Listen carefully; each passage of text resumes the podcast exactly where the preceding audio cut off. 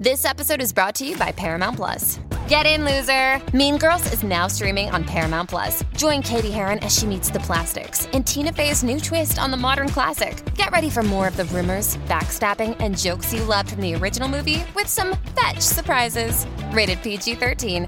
Wear pink and head to ParamountPlus.com to try it free. Does Monday at the office feel like a storm? Not with Microsoft Copilot. That feeling when Copilot gets everyone up to speed instantly? It's sunny again. When Copilot simplifies complex data so your teams can act, that sun's shining on a beach. And when Copilot uncovers hidden insights, you're on that beach with your people and you find buried treasure. That's Microsoft Copilot. Learn more at Microsoft.com/slash AI for all. Forever. Oh boy, on today's episode of Weekend at Bergman's, the first episode of Weekend at Bergman's, Joe and I debate the merits of two of cinema's most famous meditations on death. They're also the movies that gave this podcast its name. I'm talking about The Seventh Seal and Weekend at Bernie's. Joe, are you ready? Oh, born ready, Brett. Then roll that theme song.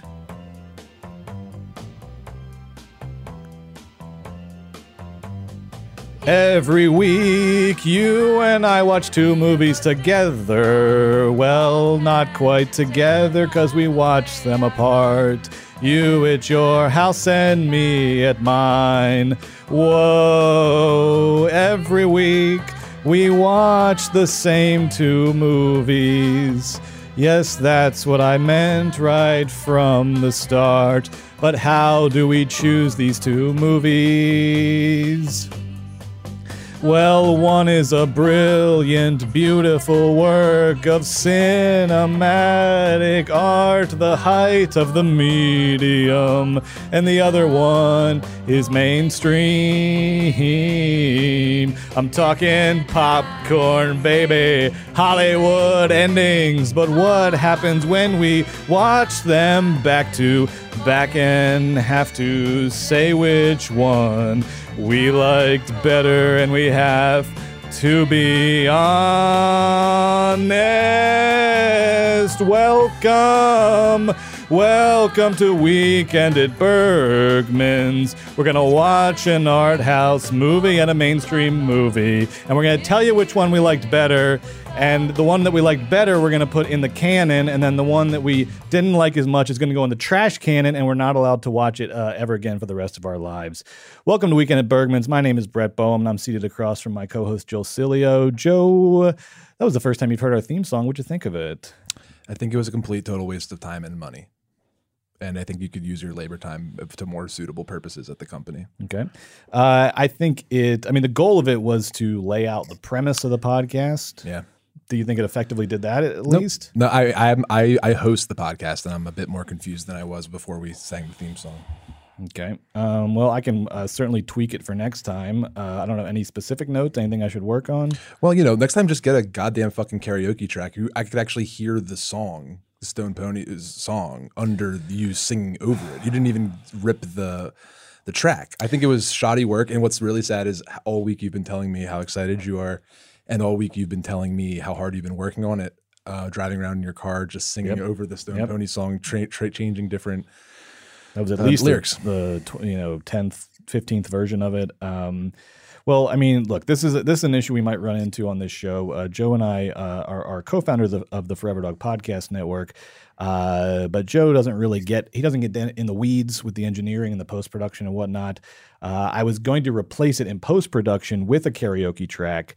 Uh, I need to hear the voice. I don't have a good uh, I don't have a good ear, so I need to hear Linda Ronstadt singing it in order to stay on on key and I was going to go replace it with a karaoke track. I assume that would have been self evident, uh, but now I guess I just have to keep in the fucking track with the vocals on it, and it is going to sound, uh, uh, you know, not great. But uh,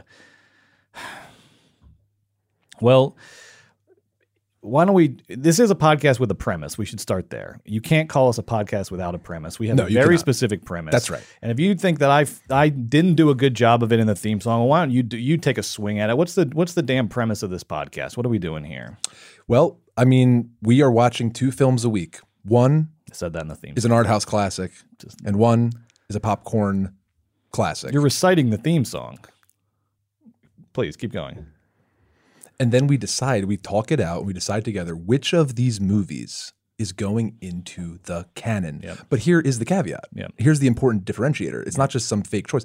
We can never watch the other film ever again as long as we live. It's it. This is our last time. So we're going to leave this room today. We're going to leave this podcast today.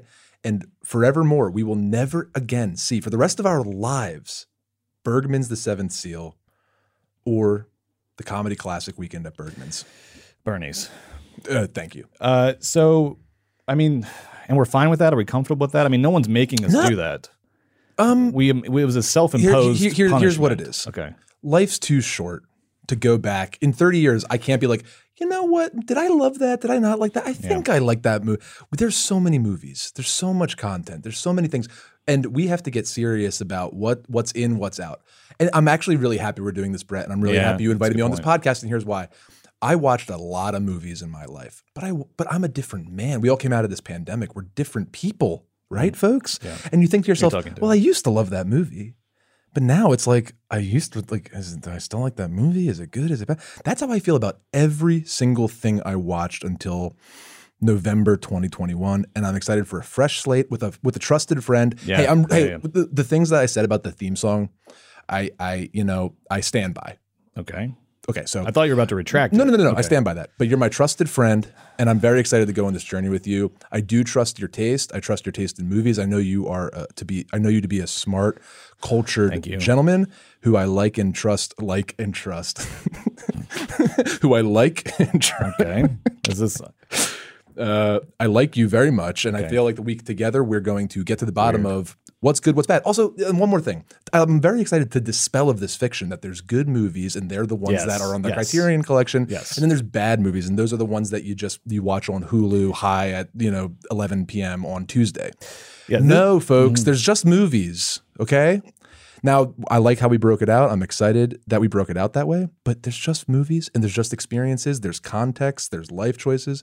And I'm excited to put these two things against each other and really see and really find which of these movies goes in the canon and which of these movies goes in the trash canon.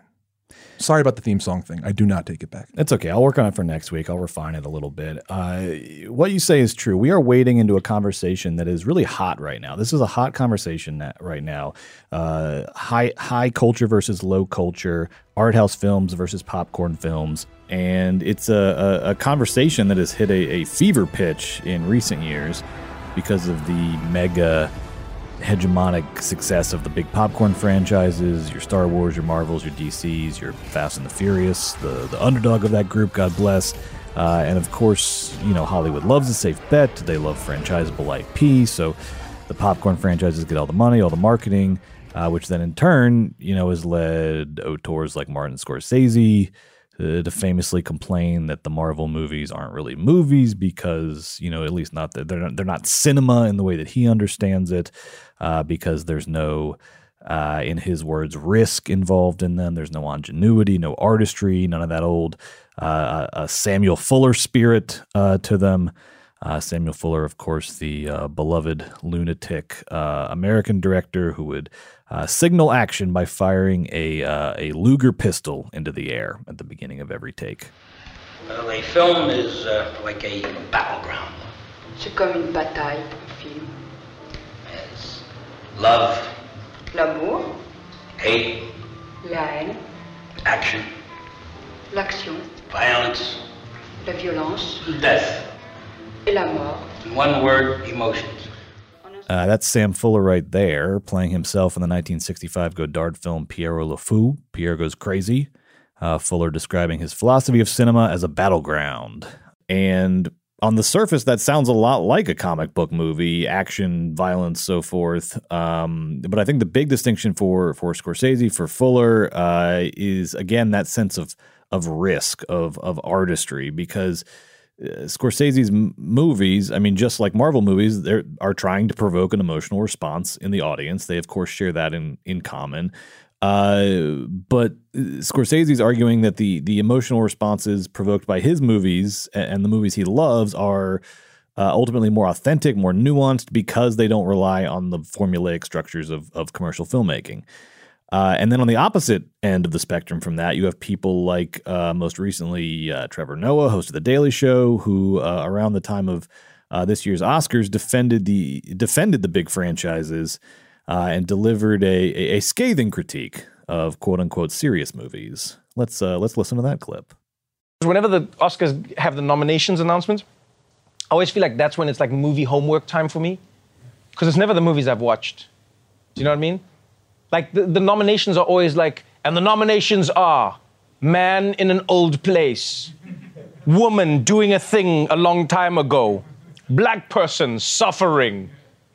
And then it's, you know what I mean? And I'm like, I, I haven't watched any, I should, I should. And then we all walk around, we're like, have you seen it? I'm going to, I'm, I'm going to. Of course I'm going to.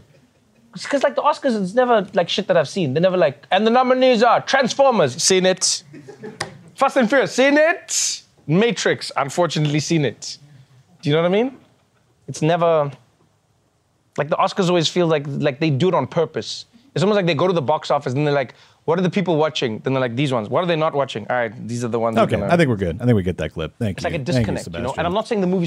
Now, what's crazy is that was pre-pandemic, full Trevor Noah audience, right? Yes, Yeah, that, yeah, that, yeah. that was a packed that- house. That was a packed studio. Yeah, that, yeah, that, yeah. Oh no, no. Um, bless those poor PAs who had to had to laugh at those at those uh, jokes. Yeah, but rough, uh, rough. but that is that's the way that the the conversation is usually framed, not Mm-hmm. just by him, but by a lot of people online. Is that is that uh, art house movies, uh, serious movies are uh, they're boring and they're pretentious and they take forever to get through and you fall asleep halfway through. And then meanwhile, popcorn movies are exciting and they're big and they're flashy and this and that, but they're also kind of dumb and they don't really have any substance and they they don't last and they're disposable. I think, like you said, we are here to wade into that conversation and um, uh, kind of dispel some of those myths that maybe Yeah. And the, myth- and the myth of the Oscars, as if there's a body of people that can decide the arbiters of what's good and what's bad. Um, none of that. None of that matters. Uh, the, the, the, the, the box office returns don't matter. The critical acclaim doesn't matter. Nothing matters to us on this podcast other than the two films we watch. And we'll talk about maybe some other things enter into how our viewing of the film went.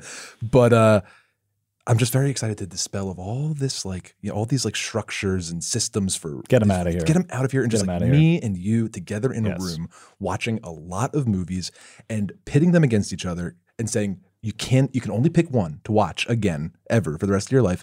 I feel like we're going to get some actual decisions more than best picture could ever tell you on this podcast. No, we're right going to be we're going to be completely honest. We are not trying to seem any certain No. way. We're not trying to seem I'm too uh, pretentious, and we're also not trying to seem anti-pretentious. We are we are trying to be completely honest with what we are seeing on the screen Yeah. for the two movies each week. we love movies. Yes. We love art. We love culture. We love being tired and relaxing. We love uh, interesting conversations. We like depth. We like camp. We we like every. yeah. We like movies. If it's good, we like it. We- yeah, it doesn't if- matter if it comes from the art house or from the megaplex. give a shit. If it's good, we like it. That's it. And look, and sometimes, and look, sometimes it, it- the, the the stereotype is correct. Art house movies are brilliant and they're full of substance and they're beautiful works of art. And popcorn movies are dumb as shit, and, and there's no reason why they should have been made, and they're insulting to their audience. Other times it's the opposite. The art house movies are overrated, and they're kind of crappy, and they're kind of uh, you know sound and fury signifying nothing. And then you'll find a popcorn movie every now and again that has a secret you know substance to it that has depth that says something you know that you weren't expecting it to say. So we are open to all possibilities. We're going to be completely honest. I cannot stress that enough. You can trust us. The canon that we develop on this show and the trash canon will be definitive because we are being honest with you. We're telling the truth. We're telling you the truth. I have nothing to gain. We're not gonna by lie. I, we have nothing to gain. Look at us.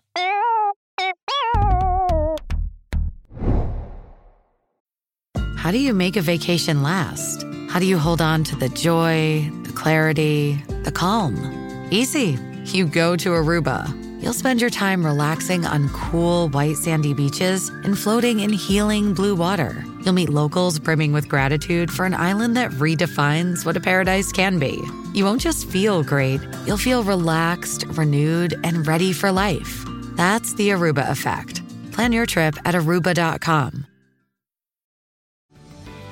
This episode is brought to you by Paramount Plus. An unlikely friendship begins in the Paramount Plus original movie Little Wing, starring Brooklyn Prince with Kelly Reilly and Brian Cox. Reeling from her parents' divorce, Caitlin steals a valuable bird to save her home, but instead forms a bond with the owner, leading to a new outlook on life. Little Wing, now streaming exclusively on Paramount Plus. Head to ParamountPlus.com to try it free. Rated PG 13. First, the bad news. SAP Business AI won't help you generate cubist versions of your family's holiday photos. But it will help you understand which supplier is best to help you roll out your plant based packaging in Southeast Asia, or identify the training your junior project manager needs to rise up the ranks, and automate repetitive tasks while you focus on big innovations. So you can be ready for the next opportunity. Revolutionary technology, real world results. That's SAP Business AI.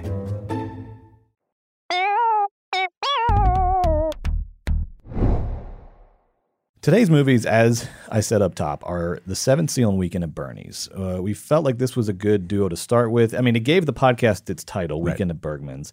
This to me seems like the the um, the, the ideal pairing of a art house movie uh, and a popcorn movie.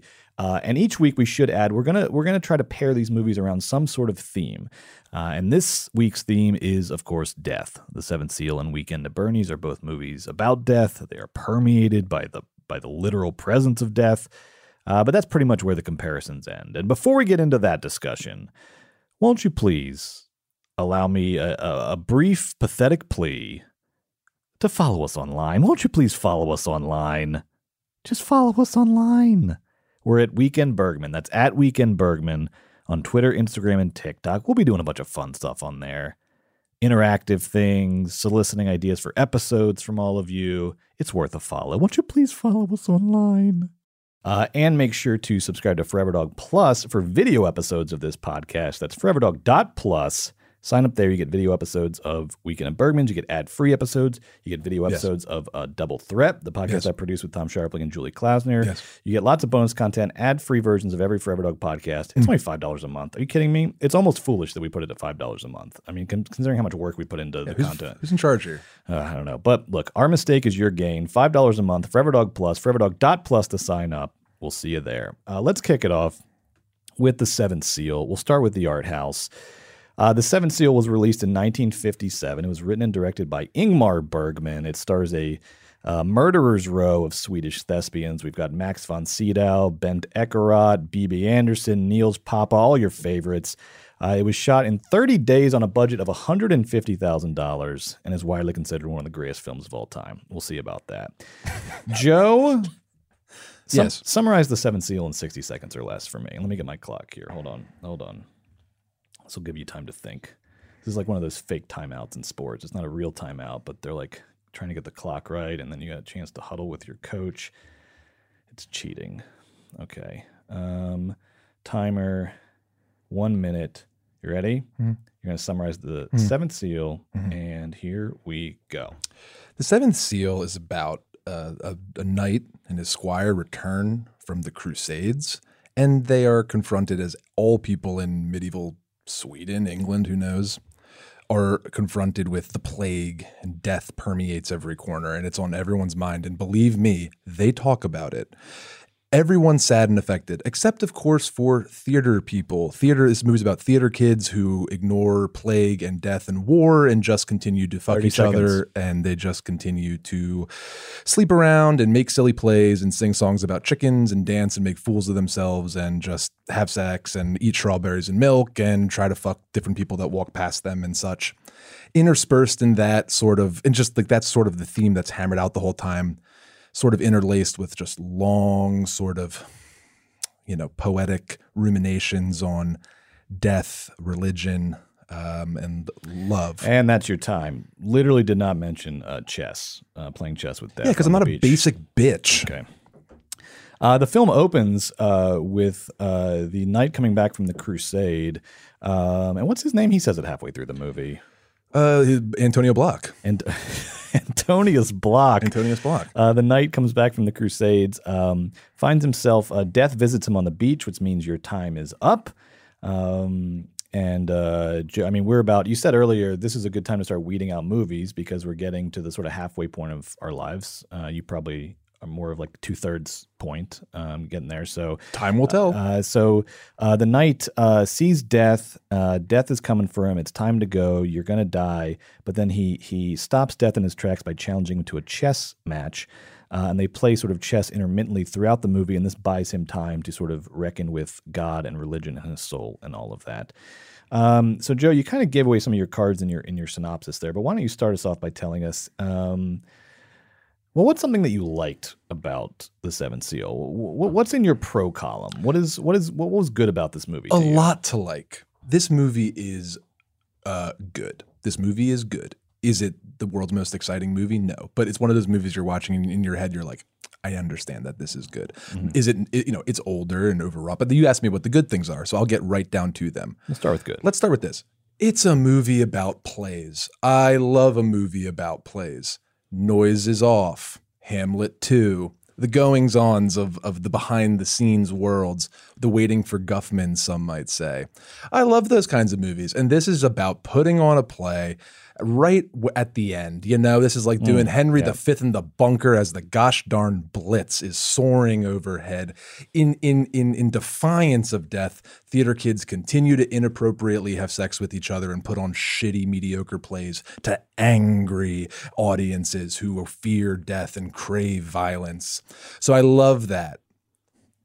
Well, and speaking of that, the, the origin of the Seventh Seal is truly a horror story. Uh, Ingmar Bergman was was teaching in a theater school, uh, and he was trying to come up with a play that had a lot of monologues, a play that was sort of where every uh, a student in his class could have their own moment, could have a monolog Uh, and instead of just finding one, of which there are many examples, he wrote his own play and then went to his students and was like, "Here you go. You have to you have to do my play." Do you know one time in high school, I was in a play called Errors. It was like the com- comedy of errors, but like with like a different with, like a, with, a, comedy? with a modern. It was like a modern twist on it. Okay. And we went through the whole rehearsal process with the director telling us he found it online. And then right before we went on stage for the first performance, he goes, "I have a surprise." That and we have been just shitting on this script for three months. And right before we go on, he goes, "I wrote the play." So it's kind of like that Oh my God. Did he say it as like as a Like- triumph. Uh, oh, okay. He wasn't like, I see you. Hey, you know, you know, in egg, on I heard egg, you. egg- on my face. I did take home a Cappie Award for my performance in it. Wow. Well, congratulations. Where's that Cappie Award now? I think I uh, like threw it at uh, my friend Jack Rosenberg, and it's in a lake or something. So Ingmar Bergman uh, wrote this as a play. It was called uh, a a paint. Like I think it translates as a painting on a piece of wood. Was the translation of the original uh, play, uh, and then he turned that into a, the Seventh Seal.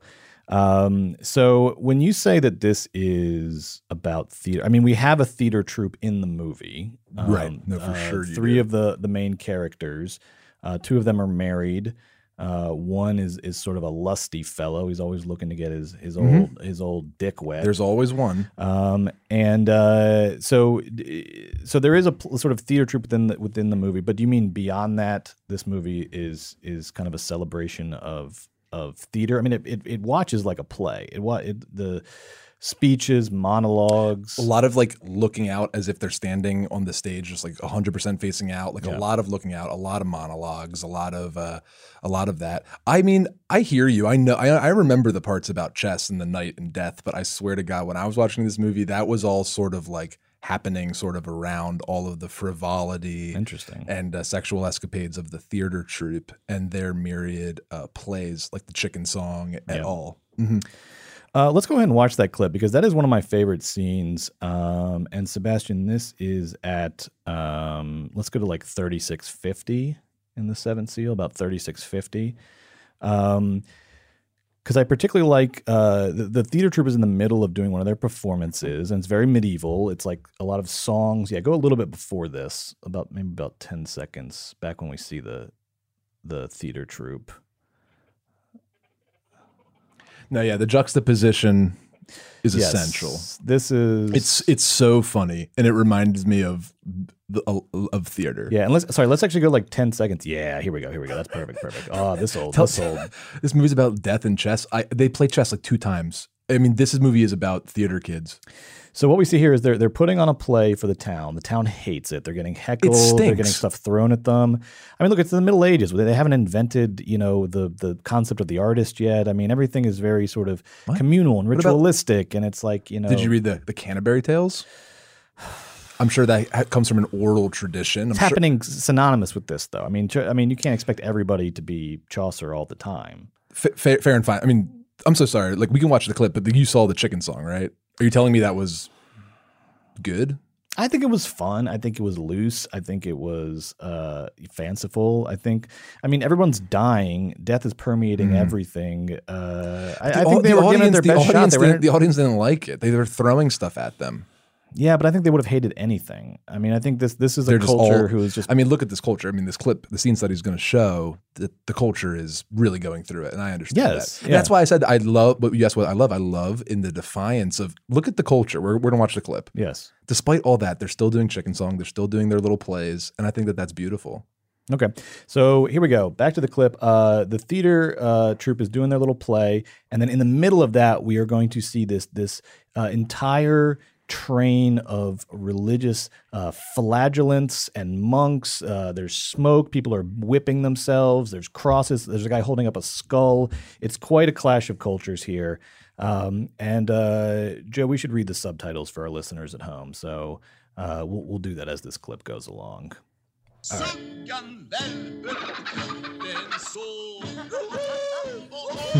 Are they singing a song? They're doing. Night is blighted and darkness glows. The black one remains, remains, remains, remains on the beach. Important. They're fucking. Well, they're husband and wife, Maybe so TBD. wasn't clarified.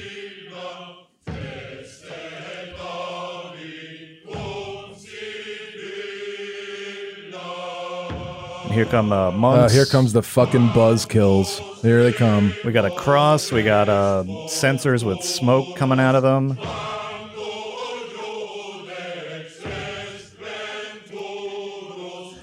I mean, the thing is, this is a. I will say, this is a much better performance than what we were seeing from the theater so troupe. so much better. I mean, talk about a performance that is really like defined. Like you're saying, you know, Chaucer was one of one back then. Yeah. But think of what the religious people were doing, like from a theatrical perspective. Look at this; they're putting on a whole beautiful effing show. This is incredible. They've Look got at how a incredible cross. this is. One guy's Oh, beating another guy. I think he's lost the plot a little bit. You're supposed to be beating so upset. Oh, and the, look at the the crowd who hated the play is enthralled by this. Yeah, they love exactly. The crowd hated the chicken song. They love the death song. Look at these guys. Because it's scaring the shit out of them. That's why. Can you imagine going like people do this today? Like we've been through so much and people decide to self-flagellate. It's ridiculous. A woman crying, falling to her knees.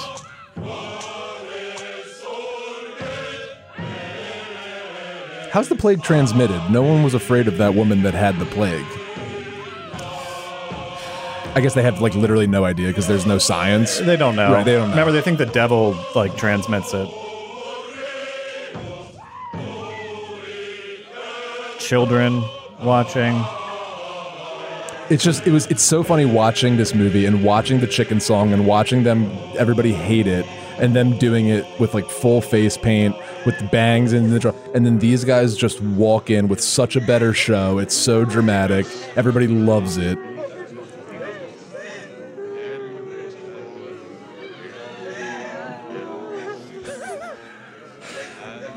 I mean, I caramba. Oh, now this fucking guy. All right, now a guy stands fucking up. Jonathan Edwards of uh, of Sweden. His performance is fantastic. Oh, really good, really, really good, really good. yeah. It's, it's Cotton Mather. Uh, he's saying that you're all going to die because of the Black Death. He's telling them. You stand there like open mouthed cattle, and you sit there in bloated self satisfaction. Do you know that this could be your final hour? The like the play is like the actors are still standing on stage. Death stands behind you. This guy just walked into their theater and just did his show instead. I can see the crown of his head gleam in the sun. His scythe flashes when he raises it behind your heads. Who among you will he strike first? Great, Sebastian. We can stop there. Powerful stuff, but it is also very funny. I thought the movie was funny. Did, I mean, like, like on purpose, like not like I'm being a dick. Like I thought there were some like funny. No, there's some elements to it. legitimately There- there- funny there- there moments. um, there's some slapstick. I mean, it's not like that juxtaposition. Like Bergman didn't like comprehend how like funny that juxtaposition is. It- it's funny. Yes, no, a- and, there's it's funny and it's terrifying, and that gets to my one of my pros. One of the things I liked about this movie was I think it's very good on on mood, and specifically the mood of a culture that is that is full, that is stuffed to the brim with religion and fear and panic and death.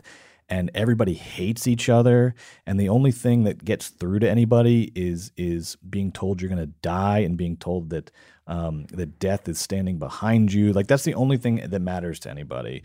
Um, and everybody wants to kill each other and pummel each other and humiliate each other um, because they're all dying and they're all miserable and they're all afraid of um, of going to hell. So uh, I th- I think that it's Yeah. it, it does nail that mood. It's also funny. It is funny. but I, I found it to be pretty funny. Like the squire's funny. You know, like like the all the supporting characters in the Knight's crew, I Yeah. found to be like wonderful different versions of um like humanity, and- but a lot of the lighter sides of humanity. Yeah. And I really appreciated those moments. And I found that Death himself, despite everything you're saying, he's really funny too. Death is hilarious. Yeah, I- that, that was like one of the origins of the character. So, so Death is played by a guy named Bengt Ekerot, Mm-hmm. uh, and uh, Eckerath was a was a theater director. Uh, uh, there's nothing more obvious than this movie's about theater. he directed the uh, the first run of Long Day's Journey into Night, classic Cool. play, right? Um, Very cool. And so he knew Bergman from the Swedish theater scene, and they kind of collaborated on this character together. That's awesome. Part of the idea was uh, to, to to have it be sort of half clown, half skull. So that's the the the the the, the white face paint. It's a simple, simple rendition of death. Um, but the the clown aspect, I think, is because they knew that they wanted death to be to have a sort of sense of humor. Um, Which he does. Yes, um, simply by I mean, because his motivation, everybody else is is is in the middle of some Mm-hmm. deep spiritual crisis. Even the squire, who doesn't really want to admit that there is religion or life after, that he's still in the middle of a kind of moral and spiritual crisis Oh, throughout. Uh, everybody is is just going through it. Death's only motivation. I mean, death just knows. Death has no worries. Death has nothing to, uh, you know, sort of stress about. He literally is just playing chess the whole time. Yeah. Like his only thought, he knows he's going to win. Yeah. He knows the knight's going to die. Mm. So his only thought is like, oh, I get to play chess for you know a couple days, Mm-hmm. right? I get to play this extended chess game with a guy who's talking a lot of shit in the beginning of the movie, right? The knight says, "I'm gonna, you can't beat me," Hmm. right? So this is very exciting for Death. This is probably the best. This is probably the most fun Death's had in a long time. Hmm. Is he's just playing chess, um, and in the midst of that, um, he does have a sense of humor. There's the scene where let's watch the scene where he uh, tricks the knight into into revealing one of his moves. Uh, this is uh, around 19 minutes. I, I doubt we're going to watch all of it. No. But, but folks, this this scene is like eight minutes long. Antonius Block is talking to very obviously death, and not until the very end. Well, I don't want to give away the I don't want to give away the clip. The Let's the see knight thinks that he is confessing. He's in a church and he thinks that he is confessing to a priest. Uh, and he is pouring out his soul. He is talking about all the torment he's going through. Life is meaningless. Death is everywhere. I wish God would reveal himself so I could have faith. all of these so things. much. right? It's just like Christ. And man. meanwhile, Death is just biding his time because all he cares about is this chess game and he wants to know what the knight's next move is going to be. Let's play that clip, Sebastian. Uh, and Joe, why don't you be uh, uh, the knight and I'll be Death? Wonderful. Thank you. Mm-hmm. I want knowledge, not faith, not assumptions, but knowledge. I want God to stretch out his hand, uncover his face, and speak to me. But he remains silent. I call out to him in the darkness. We must make an idol of us. This guy just goes on and on and on. It's unbelievable. And that idol we shall call relax. You are worried. Death is so funny. Death came to me this morning. We played chess together. Here we He's go, here we looking go, at Here we go. Here we go. The respite allows me to attend to some business. What business? All my life I've been searching, wondering, talking without meaning or Yeah, no context. shit. I can hear you. It's been nothing Yes, I say so without bitterness or self reproach, as I know that almost all of people's lives are made this way. This motherfucker just talks and talks, but I want to use my respite for one meaningful act. Meningsfull handling. Uh-huh. Därför spelar That's why you are playing chess with death. Han är en svår och skicklig He's a difficult and skillful tactician, but so far I have not surrendered a piece. Hur ska du kunna How can you outwit death in your game?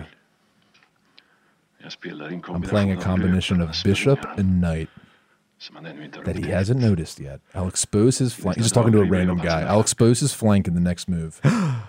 And then the reveal. I'll remember that. And then he's like, You tricked me.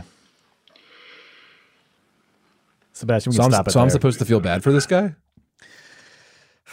Death. I mean, that was a long con, and death. Death nailed him to the fucking floor. One- that was insane. One thing I love about Death is that he's like he's really playing it so so chill that Max Sydow can, in theory, see half of his profile essentially. right. It's pr- you know, it's pretty pretty pretty strong. Now that guy is going through some anguish. He has some serious according PTSD from I mean, the according Crusades. to him. Well, that's true. Yeah, that's no, true. no, the yeah. Crusades were like a whole thing for him, and he really believed in it and everything. And I bet they had like you know he had like a thing where he came back and he was like, "Was that all for naught? Like, was I doing the right thing? I, Right, I killed right. a little kid.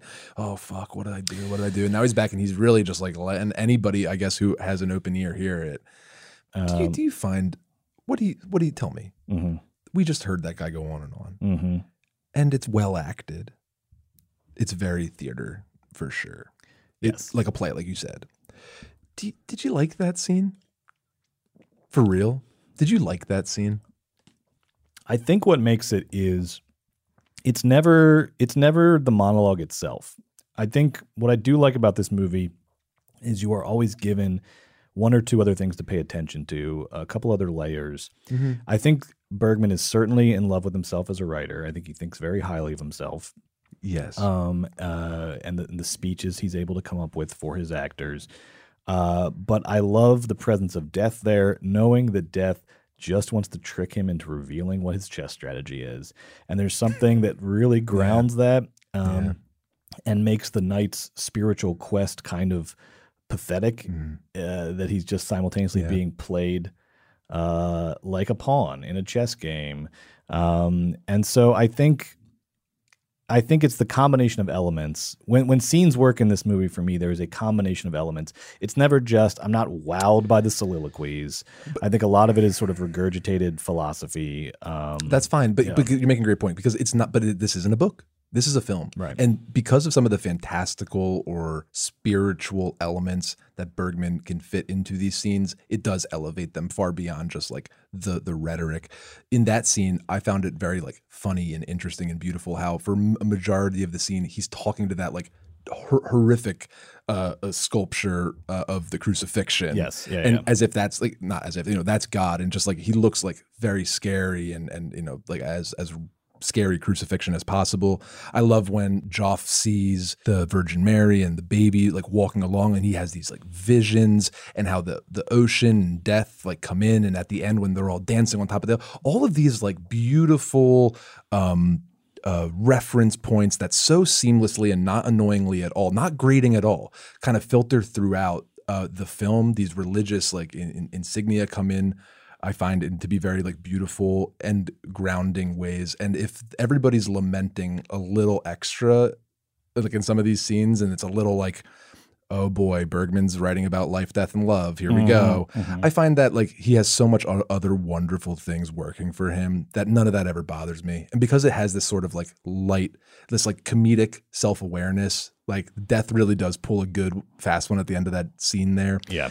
He, for he's allowed to go deep on these topics and really explore and explore and explore because I think that he there's there is despite all of our talkings today there's a great self-awareness there's a great comedic through line there's a great like you can't beat death sort of hands up in the air by the end of it and I find that even though it's all about pain and sadness and darkness, I found that's why I guess I really enjoyed the levity of it.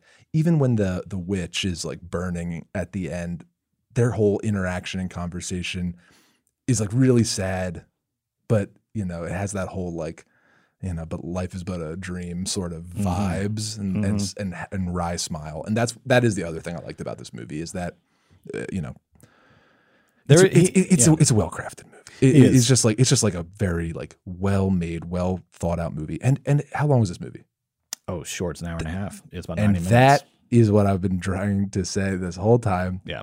This is what this movie has going for it is it is 90 minutes long. And I think And one of it covers a lot of ground. 10 times more than any three Yes. hour movie I've seen in the past, you know, 30 years that they Yeah. make these three hour ridiculous long movies. This is going to be a theme when Weekend at Bergman's. You're going to hear this from me many, many times. Folks, if Bergman can make the seventh seal in 90 minutes, I'm sure, I'm positive we can tighten up the Batman. That's your ceiling. I'm That's your ceiling. we can tighten up the Batman. I'm positive. I'm positive. You're going to hear that a lot on this show. Let's watch one final scene uh, that I think is I think exemplifies this. It's a scene that doesn't really have any big monologues in it, but I think it is it is cinematically it's tremendous. It's a terrifying scene. I think one of the considering it's a, it's a movie where witches burn and people are flagellating themselves and the plague is ravaging.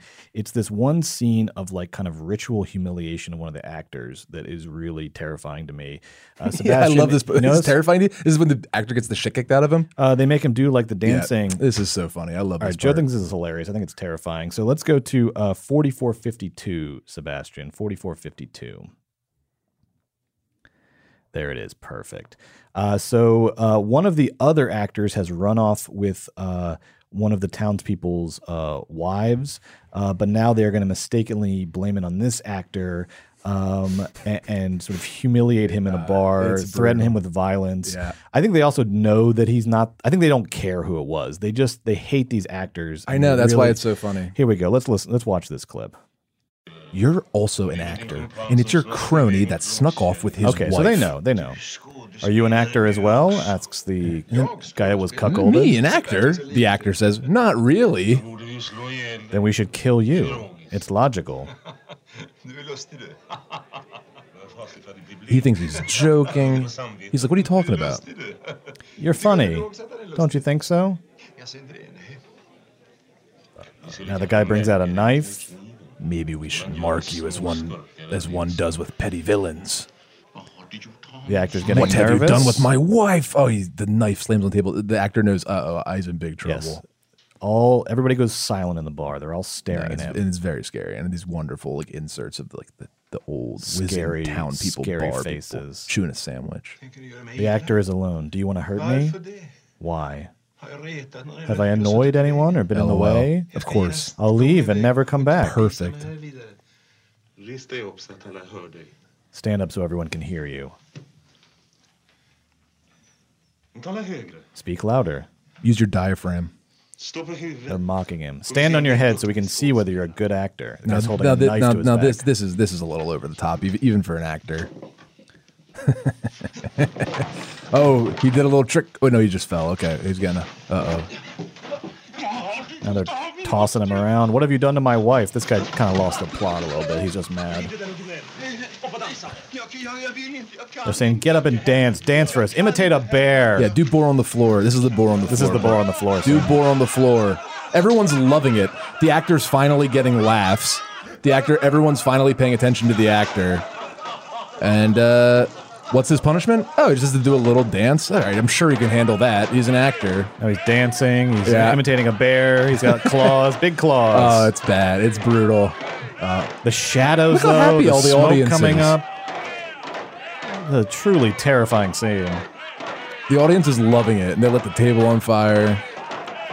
Boar on the floor. And this is I was, this is what I was talking about. A culture that has just been ravaged by the plague and death and Doesn't religious this remind fear. you of us? And All they don't- want is don't all- you want to yell at an actor? And then the squire comes in and saves them. All right, Sebastian, you can stop it there. Well, you thought that was uh, you thought that was funny.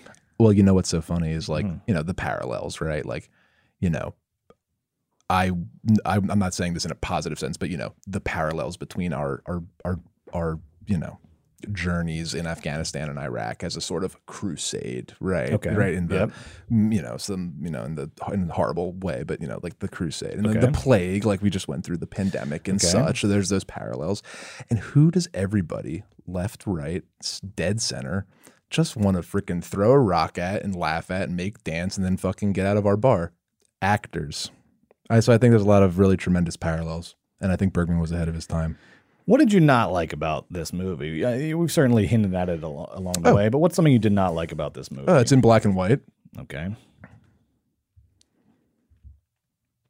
Oh, and then my second thing I wrote was it doesn't zip along. But I mean, you were just saying you like that it's 90 minutes, but it's a long 90 minutes. I've watched tighter 90. yeah. It, like Okay. I, I appreciate the 90 but i'm not saying it's bad i'm just saying like because it sort of has these little chapters it just as a structural like piece of like narrative it doesn't necessarily zip along and i'm putting that in the bad thing because sometimes i love that but just if i'm being totally honest with this movie you know i checked my phone three times i wanted to, i wanted it to zip along if i'm just being totally honest there are movies that are we like said we would be honest. I, said, no, I'm just being honest. Like there are movies where like I'm happy to like go through the the the the the real journey and like think about it. And this one, honestly, it just the the philosophy wasn't compelling enough, or like it just wasn't for me enough to kind of like latch me in. And I checked my phone a couple times and. It didn't zip along. There's other movies that are old and black and white and 90 minutes that completely and totally zip along. You can't even fucking take your eyes off of it. So the the black and white is not that's not a blanket because that, that would be a problem because a lot of the art house movies we're going to watch are probably going to be in black and white. No, it's not. I've watched lots of good black and white movies, and I just feel like honestly, if I'm being completely and totally honest with you, Yes, and, which is what we said we based do. on um, I'm, I'm not a, I'm not a cinematographer, and I have no like whatever. Someone could tell me I'm wrong, but I've watched a lot of black and white movies, and there are there was a couple shots. That's the thing. I kind of wish I wish that there was like there was a couple shots that I found very beautiful, but there are so many other. Um, I think because because Bergman's a theater guy. He's sitting in the, his Swedish theater all day and night. I know he's a filmmaker and he makes movies about plays, and I love him for that. But there are other uh, directors and cinematographers doing more uh, tremendous things in black and white. I know it's crazy thing to say. There are some stunning shots in uh, this movie, but I just would be lying if I said I sat there in awe of every fucking frame. And you know, eh, you know, I don't. I'm not, I'll watch a black and white. Oh, some of my favorite movies ever are black and white movies. I'm not. I'm not a fucking you know uh, crazy person. But look, you ever watch Sunset Boulevard? That's a movie in black and white, is it not? Yes. Black Sunset Boulevard. My face is this close to the screen. I, I cannot like every second, every line, just incredible, and everything looks gorgeous and like lush, and even in black and white and stunning. It's a perfect movie. I love it. But in this one, eh, just being fucking honest with you, Brett, you know. I don't fucking give a shit about half this stuff. I loved all the parts when the theater people were making fools of themselves and having sex with each other. Well, it's interesting you say that about the black and white because he, uh, the cinematographer, the DP on this movie was Gunnar Fischer, um, and uh, Bergman is more famously uh, uh, known as pairing with uh, Sven Nykvist. You know that guy, Sven Nykvist, uh, who was the cinematographer on a lot of his later films, and then went on to work with uh, Woody Allen. I guess uh, that's kind of what I was kind of waiting a lot for. Of other It things. was like persona shit. Yeah. So yes, exactly. Exactly, So yeah. and Sven Nykvist started working with him like two years after this, and so I think uh, maybe Bergman uh, maybe felt the same way that you did that the photography needed a little upgrade. That'd be so great. Me and Bergman both thought the cinematography on Seventh Seal was come see, come saw. you didn't think that uh, they didn't think that Gunnar Fischer was pulling his weight. Uh, It's like the most iconic like shots in film history. Um, so I will say one last con on Seven Seal, and then, we'll and then we'll move on to Weekend at Bernie's. Uh, the last con. This is a bit of a. This is all outside of the movie, and it's a bit of a wormhole. But I hope you'll go down it with me. Um, and it has to do with so. In 1936, Bergman saw Hitler speak. He saw Hitler give a speech. He was on a exchange trip uh, uh, in Germany. He was staying with a Nazi family. He saw Hitler speak. Uh, he recalled Hitler as being incredibly charismatic, and Bergman actually remained a Nazi sympathizer until the very uh, very end of World War II. Uh, at which point he he would have been 27 years old, well into adulthood. Uh, he said he said he, he did not reject the Nazi Party and the Nazi ideology until he found out about the horrors of the concentration camps, which of course were not you know really public knowledge outside of the Third Reich until the camps were infiltrated at the end of the war by the Allies. So during World War II, Bergman was a Nazi. There's no really, there's no way around it. Uh, and and despite, uh, you know, uh, being unaware of the camps, um, he was not unaware of Hitler's anti-Semitism because his father and brother were much more ardent in their support of the Third Reich. His father uh, was a very strict Lutheran minister, so that was probably an easy, uh, you know, lateral move for him. And then his uh, brother defaced Jewish businesses. Ber- Bergman recounted uh, this later. He said that he did not support his brother doing that, but that he was also, quote, too cowardly to speak out against it. Uh, so you you have an adult in his mid 20s who, by his own later recollection, uh, did not support the most brutal and genocidal forms of anti Semitism. Uh, congratulations. Uh, but did find an allure in Hitler's quote unquote charisma, which is just the fucking lubricant of totalitarianism. Uh, so, at best, at best, what I'm saying is that Bergman in his mid 20s was attracted to fascism in the abstract. That's at best. Uh, and I, w- I would not be surprised if we find this thread in a lot of the art house movies. He has the air of someone who who does not want their authority questioned, who is willing to collaborate only to the extent that the collaboration just becomes another instrument for exercising their will over the project. Uh, Bergman also had a whole he had this whole tax evasion thing in the 70s that I was reading about. Uh, the, the, the charges ended up being dropped in Sweden, but he was he was so incensed uh, that the, that I don't know the laws of the land could apply to him that that he uh, that, that he could be indicted for something as lowly as tax evasion. He was so incensed that he left Sweden the country that he's lived and worked in for decades. He leaves Sweden, he shuts down his studio, and he vows to never work in Sweden again, uh, which uh, resulted in an estimated 10 million kroner lost in the Swedish economy, as well as, more importantly, hundreds, hundreds of jobs. Uh, and he only returned to Sweden uh, a couple years later after being begged by the government and the film community. The Swedish Film Institute uh, literally created something called the Ingmar Bergman Prize, and that finally lured him back. Uh, what a piece of work, Bergman. Uh, and this is all to say that this this fascist impulse, I I I can feel it in the movie via you know the the the, the iron fist of the auteur, and, and it makes it's it makes me like the movie less. Is what I'm saying. Um, there are scenes like the dancing bear scene where I feel less of that, where it feels like it is very character based.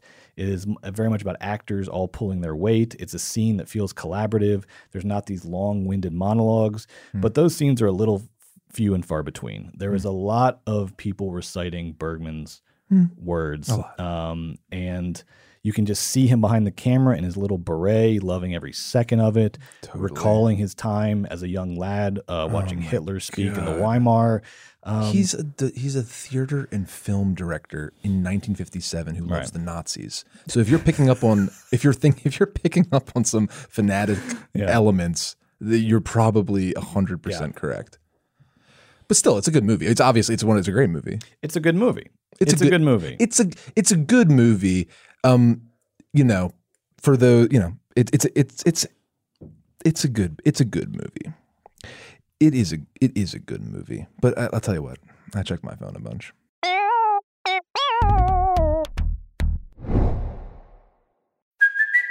It's Kaley Cuoco for Priceline. Ready to go to your happy place for a happy price? Well, why didn't you say so? Just download the Priceline app right now and save up to 60% on hotels. So, whether it's Cousin Kevin's Kazoo concert in Kansas City, go Kevin, or Becky's Bachelorette Bash in Bermuda, you never have to miss a trip ever again. So, download the Priceline app today. Your savings are waiting.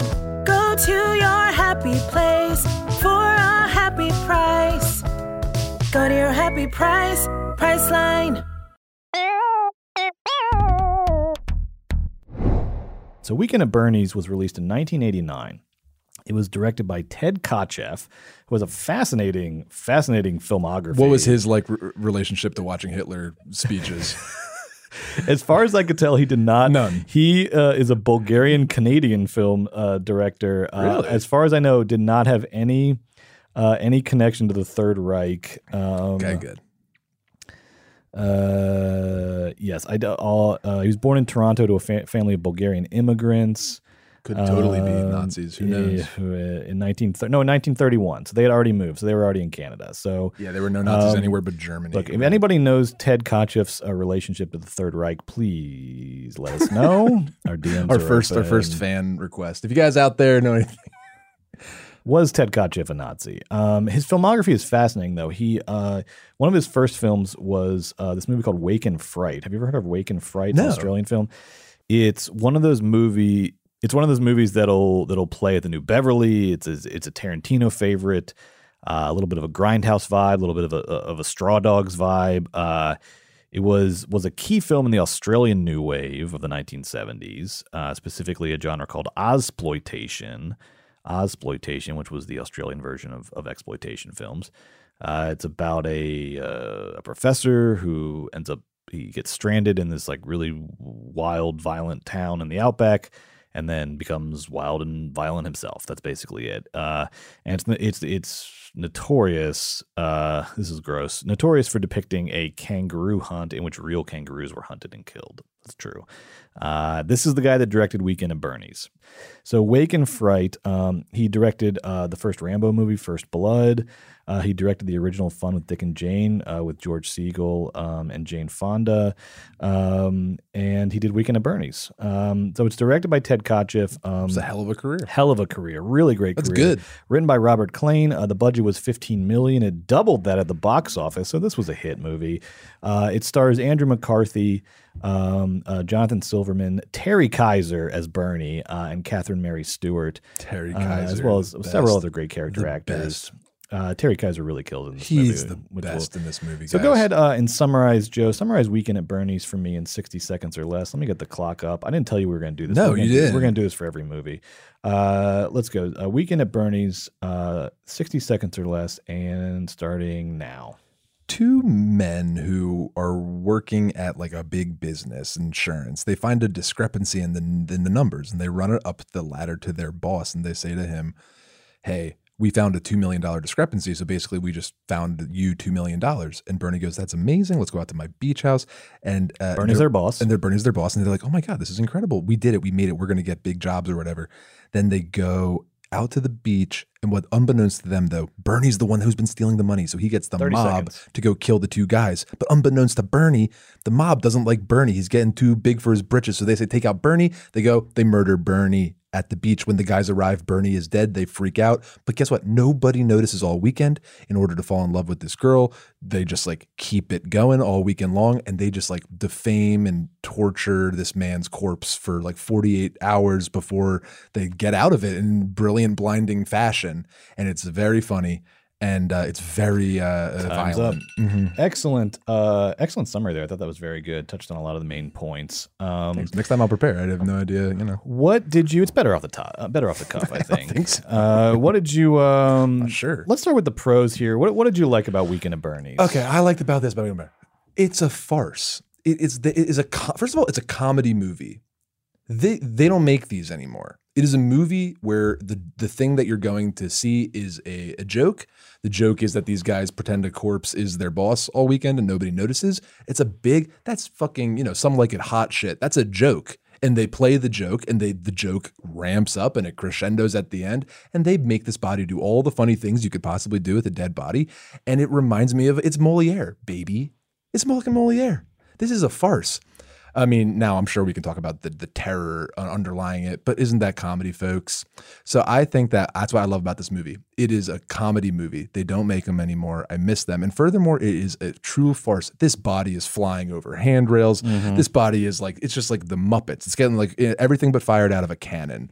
It's great. This body is, you know, eh, at one point it falls uh right at the right time it falls off a banister and lands in like a violent person's you know warpath and prevents them from doing so the, there's these characters running in and talking to the corpse and the corpse's head will like nod back and forth and people will take that as a yes and every time this corpse flies around at one point it's being dragged by a speedboat i mean this corpse gets absolutely it, it's it's it's really you know a shame I want to take you one step further. I agree with everything you said. I think with that as the premise, with that as the central joke, a very physical joke, a very visual joke. Very funny. I think I was I was uh I'm, I'm just gonna say it. I, I was kind of blown away by Weekend at Bernie's. I think I think it is a American Psycho level Yes. satire of the 80s Agreed. and of greed and excess and American capitalism and funny. how um, literally everyone is just out for themselves. And it is much like the Seventh Seal.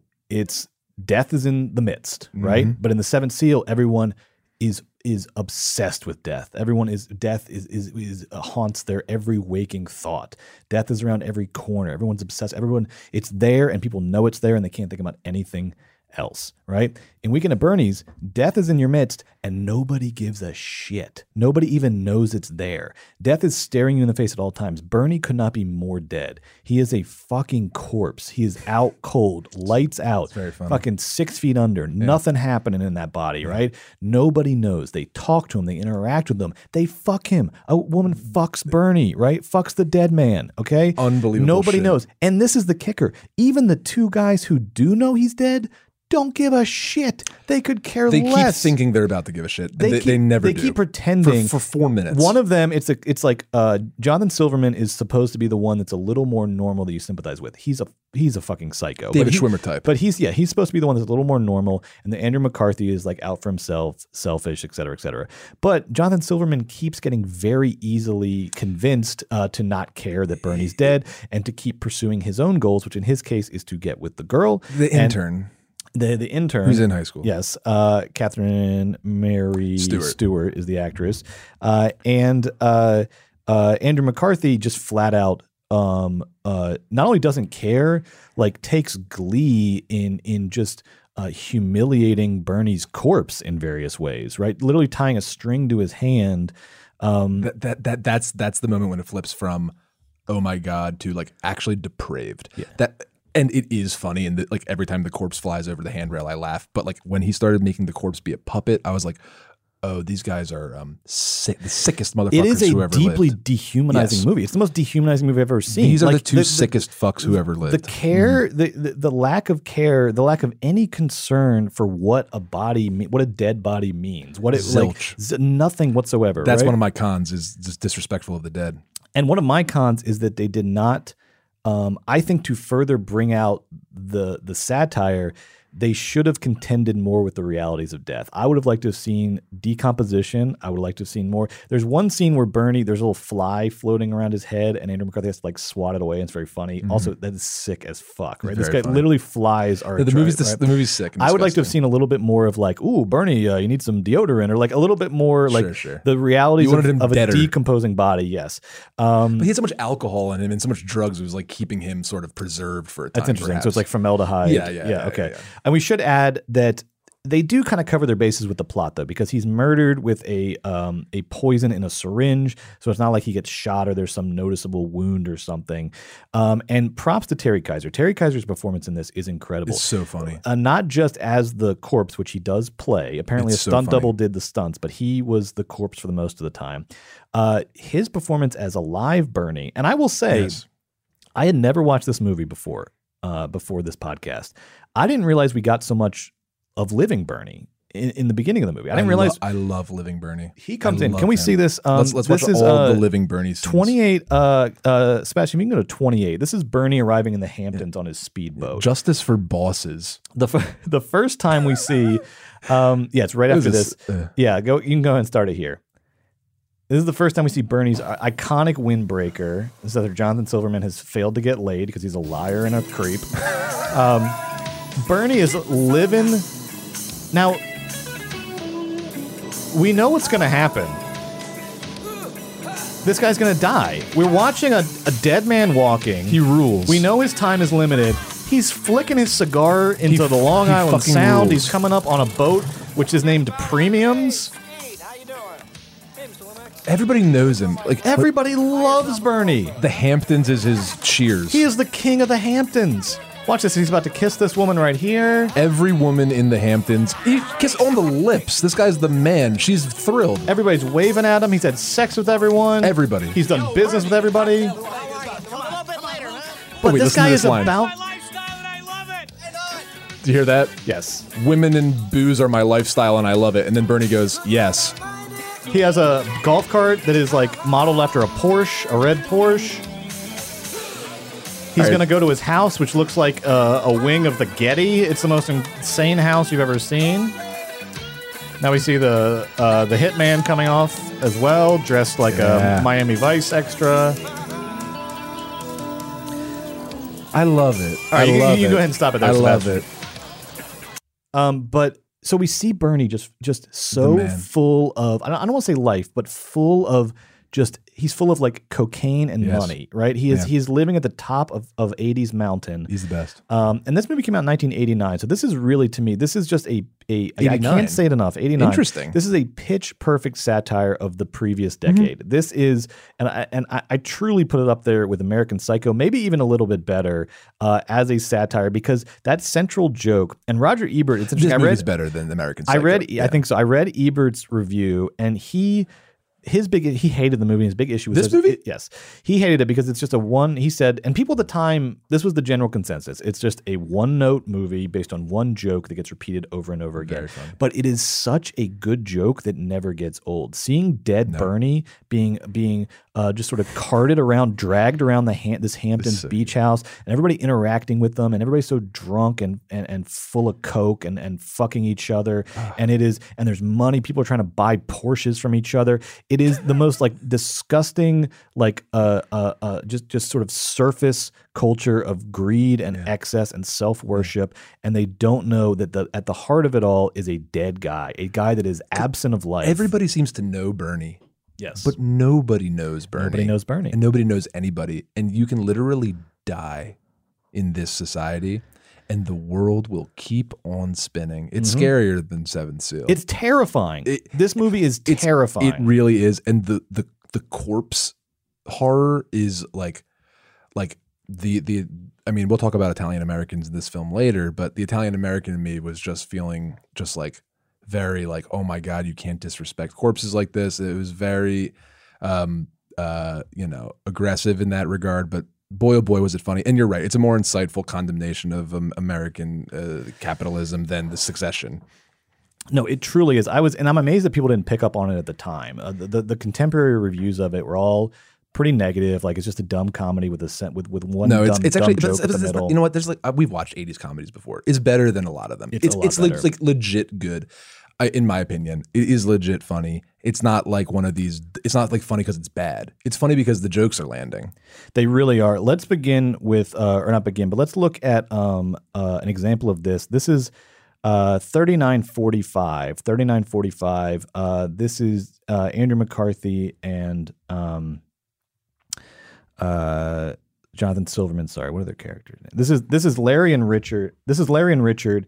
Uh, they have just realized that Bernie is dead. They find him dead at his beach house, uh, and they're kind of reckoning with it, but also uh, wanting to sort of ignore it and move on with their weekend. And then the party is about to show up at Bernie's house in a big freaking way. I love, this is a great. All right, scene. so let's let's this start it scene here. is the best. I mean, he had everything house, cars. This guy. This is all This is the bells. only character in a movie for like 25 years. Is that guy? Understand why he couldn't wait until Monday to kill himself. Andrew McCarthy is sitting. He's touching the body. He's a he is psychopath. sitting next to the body. He's a corpse. Just just call the police. Ride? Knock it off, Larry. Who cares about a ride? We're talking death here. He's saying that now. He will give up that position in two seconds. How did Schwimmer not book? Finally catch a break at the office, finally see some light at the end of the tunnel, and wham! Gone! God, Terry Kiser killing it right now. I mean, they, they, they might think we had something to do with it. You know, I told everyone at the office we were going out to Bernie's house for the weekend. They were so jealous. I mean, I loved it. now what am I going to tell them? Andrew McCarthy's so good at that exaggerated. Tell him when he got out there, he, he was dead. Just that. Oh, but here comes not Big one person, acting, big not two selling everything very big. Here comes everybody from the beach. Everyone from the beach. Everyone's and, showing up. and they're like, "We're fucked." We got like drunk rich guys. We I- got this- the beach Have you, babes. have you we got the whole to the Hamptons. beach? This is what these people are like. and they posed Bernie on the couch. So he looks like he's just he looks like the Bernie's so cool that he still looks great. master of his domain. He looks fantastic right now. His arms are on either side of the couch. People are helping themselves to Bernie's booze. That's the idea, isn't it? Cheers. Incredible line. That's out of that's out of like Beckett. That line, like Yeah. that is that is a No, this movie's fantastic better line. Than, yeah, this movie's better Yeah. than Seven Seal. Right. Hi, Bernie. Also, I have it cannot be said enough. So weird Arnold Schwarzenegger uh, like impersonation Yeah, Bernie, there. what about your Porsche? I love you had this. A chance to Yeah. yeah. out my offer? You know, 30000 is more than decent price for that car. Look, you just think about it, take your time, don't rush into anything. See you later. It, it's so funny because like, and it works so good because couldn't you see this happening? That's why it's such good Yeah. satire. I know, Alice, but he won't bend on it. He says there's no And then we have some like New York kind of We art, the- yeah. art frauds here. Yeah. Whether Sherlock Holmes and Dr. Watson were secretly married. Eyes, nose, and breath. Little tuck Plastic here. surgeon Yeah, I'm- talking about doing. I miss parties. I love parties. People, where did all these people come from? Floating party. Happens every weekend. Like a drink? No. Yeah, I'd love Can you imagine? Like, if I had a house in the Hamptons and someone said, "Oh, it's the floating party," I, I, I mean, I would be the, I'd be the curmudgeon. I'd probably, I know I just said I love parties, but I can't just have all these people in my house. Oh man, oh Bernie. I got it. See you, Buck. Now he's getting a ah, massage. You're really loose. Never seen you this relaxed before. Keep it up, huh? I gotta go. Duty calls. Great stuff. Hi, Bernie. I love this. I love all got this. something for me. And I mean, people are touching him. They must be feeling. I mean, his skin is is the clammy skin of death. Bernie has slept with, but not like broken a, a positive relationship with every woman on the island. That's uh, we can stop it here. Uh, that's great. Yeah, it cannot be. It has to be said that there is because sometimes, like you know, uh, characters will be presented as as successful sexually and you can tell it's sort of a character the character's own projection or it's even a projection of the filmmaker like what Yes, they imagine yes, themselves to be yes. in this movie i have never seen No. a better representation of someone who is who has the best dick in manhattan who is like who is so every every woman no matter if they've like used to sleep with him currently sleep with him wanting to sleep with him everyone is obsessed with bernie he, he has a a transcendent magnetism. He has a magnetism that transcends death. I mean that that honestly is, is is the best explanation for why everyone at the party thinks he's still alive uh you know beyond uh all the booze and the coke and the narcissistic projection and all of that. It, it, bernie's just effortless charisma uh the, the aura of that charisma lingers even after he's dead even after the body is cold. And and for an 80s movie you know the 80s being the the, the golden age of scumbags and and sexism and and serial rape in the guise of comedy uh i i, I can't say i've ever seen a scumbag quite like bernie. Because he i mean he is a scumbag in the sense that he's a white collar criminal and a would-be murderer. Um but when it comes to his sexual and romantic relationships there is uh, shockingly nothing uh, creepy, nothing non-consensual. Uh, you know, and, and we see that behavior from some of the other rich scumbags in the Hamptons. Uh, I mean, we even see it from from our our the supposed hero of the movie, Jonathan Silverman's character, who tells his crush every every fucking lie he can think of to get her interested in him. Uh, we also see it with Bernie's mistress, Tina, how she how she pursues him uh, is fairly aggressive.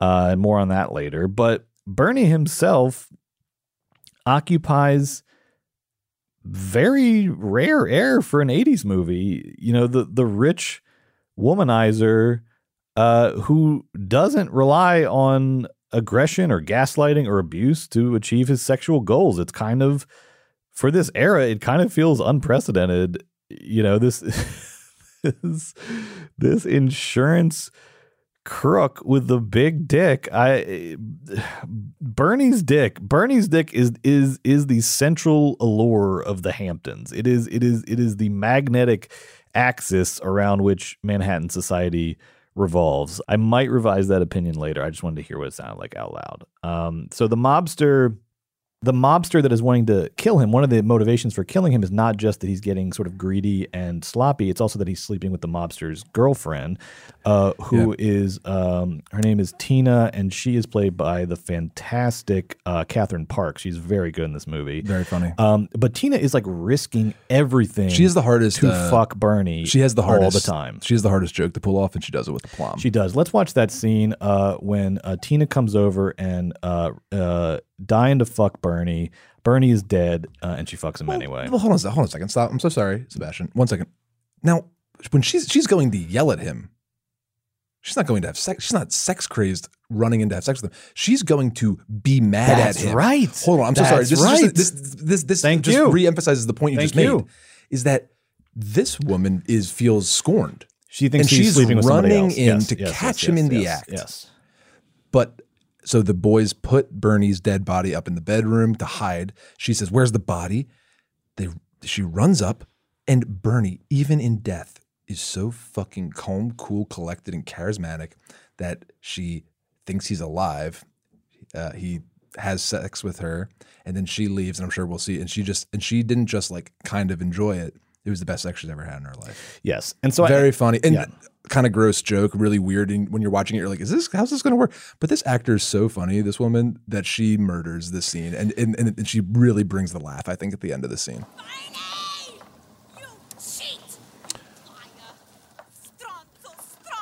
Mm, nothing like a guma scorned.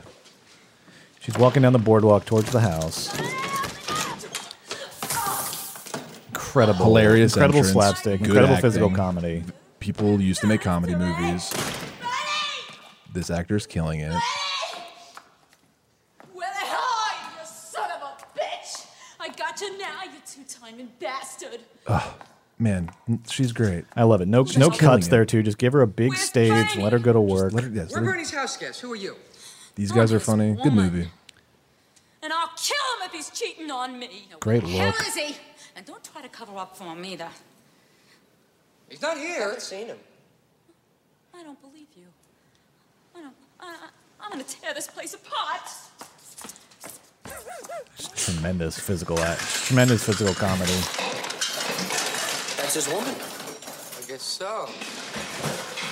I love that Bernie's not married and like cheating on her. Like he's like a cool single guy. He's what Bill Maher thinks he is on the weekends. Yes. She comes out of the kitchen with a knife. Where the hell is he? He's in the bedroom. Is that so? Love it. Great delivery. Be alone. All right, so she's going up to murder him. That's how mad she is at him right now. She's so mad. She's falling all over the house. And she's gonna murder Bernie's ass. Yes. It's an impossibly big, sharp knife too. the police, huh? Fix me a drink, will you? I love the sitting area and the bar in this house. Yeah, yeah. Uh, I read that they built this house for the movie and then tore it down afterwards. You're fucking me. Nope. And they also filmed this in South Carolina. Okay. uh, not in uh Not in the Hamptons. Not in the Hamptons, but it has you know Outer Banks. I mean that's North Carolina, but that coastline looks like the Hamptons. So so she finds Bernie goes alone. in, he's alone on the bed. She she takes off her immediately her strips down to her uh, negligee. The hitman is watching from outside with binoculars. He sees them fucking. I know. I could. I, I literally couldn't believe it was happening when I was watching this, and I and I, I- my my I was just like turning into my mouth. Uh, my gape mouth was going into a big smile Well, right around gives? here. She's Like I there can't what? believe this is the joke. This is great. And I love that they use it for a plot point because now the hitman thinks that Bernie is alive. He thinks that he didn't kill Yeah, Bernie and- because he sees uh, he sees Bernie fucking. She comes out singing to herself, happy She's as a clam. dancing down the stairs. Listen to her. I mean, that's like I mean, has anybody ever? I mean, not as far as I know. multiple orgasms later. She is just in heaven right now.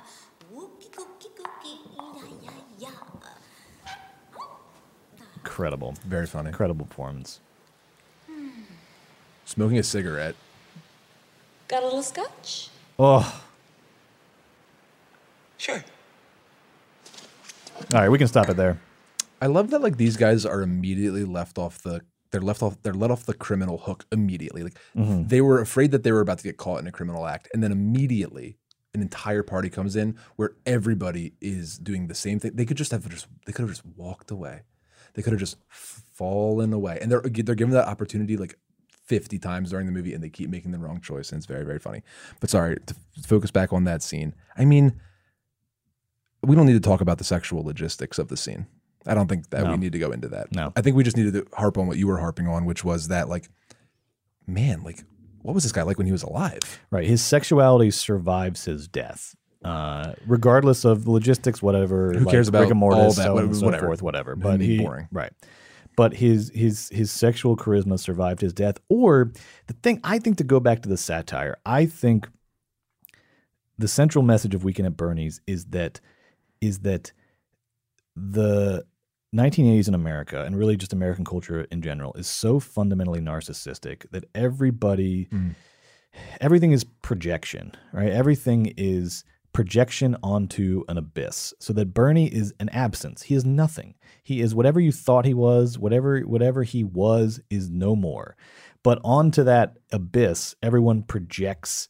Um, so she finds him alone, right? She thought he was going to be with someone else. She finds him alone, and so she's her thought is he is he's not cheating on me. He's faithful. He's in bed. He's waiting for me. She's doing all the work and then projects all of that onto an absence, onto a nothing, right? So everyone is living in their own private fantasy worlds and Bernie becomes Bernie's dead body becomes this mirror onto which all their fantasies and desires you know reflect themselves. That's that's that is one attitude, but I find it rather cynical. The other way to frame it is that this guy rocked so hard in life that the party continued into death. Because remember, if Bernie didn't die, he would still do everything he did this weekend. Everybody would come up to him, pat him on the back. Women would jump into his lap. He would do cocaine. He would have sex with his guma. He would fucking go on a speedboat race. And guess what he would be? Happy as a fucking clam. But if that's true, then that is a presence of something. That is a presence of a charisma. and the the charisma exists in its absence. How can something exist in its absence if it's not being if it's not being uh, fabricated from the outside? If it's not people projecting onto him that thing that they think he possesses? I think maybe He- he's a, look, he's a specific guy. I'm not saying I, you know it's the life for me, but I'm saying I bet he was pretty happy with it. I will say this: the metaphysics of of Weekend at Bernie are ten times more fascinating than the metaphysics of Seven Seal. The the like Mhm. the this be, and, and it's Mm-hmm. because it is. And it's because they don't talk about it. No one, no one is. There's no reveries on death. There are no Mm-hmm. monologues on death. Everything is is about avoiding death and erasing it and trying to obscure Mm-hmm. it and trying to toss it. up. Literally, at one point, Bernie's body flips over the balcony, lands on the beach. Uh, I, I think they're going to freak out and run down and try to get it. They don't. They're just like, whew. And then they go back to the party. They're like, oh, we can just leave him there for a while, right? Mm-hmm, mm-hmm. There is, it's all about sort of trying to avoid the presence of death in your midst. Mm-hmm. And that, I, I don't know, I, I think Yeah. themes are much more interesting when people are trying to avoid reckoning with them instead of reckoning with- with them directly. Okay, I hear you, but think about this: Are we um, fetishizing the negative space? And this is about me, and you being honest in our assessment, people that we are in looking at film. So we are patting Weekend at Bernie's on the back for not going into it, and we are mad at Bergman for having the balls to be honest and go into it. Tell me about how you fear death. Tell me what what your thoughts are as you know death surrounds you constantly, and in and that's what we didn't like about it. I was rolling my eyes at sort of the you know sort of obnoxiousness of like theater kids and their philosophies, but I'm cr- I'm crediting Weekend at Bernie's for not talking about it and all the things that we are reading into it. I just want to quick for Bergman's sake before we just dispel of the seventh seal. Are me and you fetishizing the negative space? Are we bringing our own inferences to this and we're so excited? We're so electrified by our own insights that we think our insights and our framing of Weekend at Bernie's is actually more interesting than what's actually there. And in the seventh seal, when somebody bears their soul and heart to us, we say, fuck off. Thoughts on that? Yes, I, I Dou- double, triple check. I see your point. I think this goes back to two things. One, it goes back to the central question of this podcast, Mm. which is what makes a good movie? What makes a movie good, or what makes a movie? I think both these movies are great. What makes Absolutely. a movie better than another? What what gives it the edge? And I think giving the audience space for interpretation is part of what makes a good movie. And so your point is well taken, but it also goes back to what I was saying about the art, the the auteur as fascist, the auteur as uh, being too heavy-handed, too full of themselves, too much of the um, you're too like like I'm going to tell you. Let me just you just sit there and I'm going to tell you everything because I'm the smartest man in the universe. Yeah, I'm a, am a right. I- you know my uh, I I am a I am a writer par excellence. I'm going to take you through every single idea in this movie step by step, right? And I think it's the risk of treating movie as philosophy, which is you know. I also think when we're talking about Bergman, there's a whole generation of filmmakers then that aren't as smart as Bergman, Woody Allen, who like try to mimic that style, and I think fall into the same trap of like of it is hard to make a movie to make to make philosophy as film or film as philosophy uh, because you are relying on these direct to like direct from point A to point B monologues in which in which ideas are being spelled out in which characters represent uh, ideologies or characters represent um, uh, Mhm. ethical conflicts instead of being uh, you know multidimensional human characters. Um, and so I think you know it is a warning to to to, to auteurs like Bergman you know uh, elbow the audience out at your own risk. And the seventh seal I think is something to marvel at. It does give me things to think about but it's it's fascinating to me that my uh, watching Seven Seal was a very passive experience for me. Absolutely. And Weekend at Bernie's, I felt uh, my mind was like electric the whole time in trying to make sense of this and trying to find what Mm. uh, you know what this what this could be an analogy for, what this could mean, what this could, uh, while also just enjoying the beat by beat comedy of it. yeah. Um, I, I, I, I, when Seventh Seal ended, I said, "Thank God." When Weekend at Bernie's Right. ended, I said, "I want to watch that again." bring on the sequel. I um, I hear you. I just wanted, to, just a gut check. No, uh, that's It's just a gut excellent check. point. That's an excellent Okay. point. And I think this this podcast ultimately will be an ongoing exploration of of what makes what makes movies good, what makes a good movie. Mhm. And I do think giving the audience space for interpretation is an aspect of what makes a good movie. And not that the Seven Seal, but the, I, it- Seven Seal yeah, really doesn't what- have that. It kind of spells everything out. It, It kind does. of like it, and, and it's brilliant in the way that it does it. Um, but everything is is spoken. Um, even even the characters' uh, conflicts and crises of conscience are are spelled out in a way that they they have room for interpretation of their own situation, but you really don't have room for interpretation of their situation. The conflict is all inside the characters, but it's spelled out so definitively. This is this is the one side of the conflict. This is the other side of the conflict. This is why I am anguished. This is why uh, I am spiritually conflicted. And so the the experience of watching it, like I said, becomes very passive. I it was a passive watch, and I felt more connected to Weekend at Bernie's, and I felt I felt the such an I felt I, I agree with it. No, I, I, I like- and, and I felt the I felt the thrill of watching Bernie's, and I felt Yeah. the passivity of watching Seventh Seal. But I I, I just want to make sure because here, here's what I'm here's what I'm uh, Yes. here's I guess where my panic lies. We are about to never watch the Seventh Seal ever again as long as we live, and we're about It to does seem where champion Weekend yes. at Bernie's. Yeah, I know. And I just want to like gut check the fuck out of ourselves before we make the decision. We both agree on something. We much liked watching Weekend at Bernie's more. And maybe that's just enough. And I feel like that's the direction we're heading. But I just want to make sure we're not liking it because we're bringing our, I mean, I could- you know? Maybe we are bringing ourselves to it, bringing our interpretations and our context, and we're putting that on top of it. But maybe that's what watching a movie is. Look, maybe it's indecipherable. Maybe it's indecipherable how we feel about things and who we are and where we're from. And maybe that's why Weekend at Bernie's and all that we've been through, even though we've just been through, you know, the quote unquote the Crusades and and the quote unquote plague, even though we've done done that, and even though you know, even though we just lived through all that death and all of that like fear, I thought my dad was going to die. Everyone thought their dad was going to die, or mom. Like, everyone thought everyone was going to die. People died. A million people died, and we come out of that, and none of that speaks to us. And but but the but what what culturally really like hits resonates and all of the things that we understand come out of the economics and the and the capitalism and the 80s and the that's like that's something that we understand as if the whole entire tidal wave of death and destruction did nothing for us or at least what Bergman is uh, is saying uh, happens after the plague and the Crusades. You know, With- that just fucking bored us. Let's be it, it bored us. So we've been through two. There's like the, there's those traumas, and then there's the traumas of the the economy and the traumas of our of our of our system.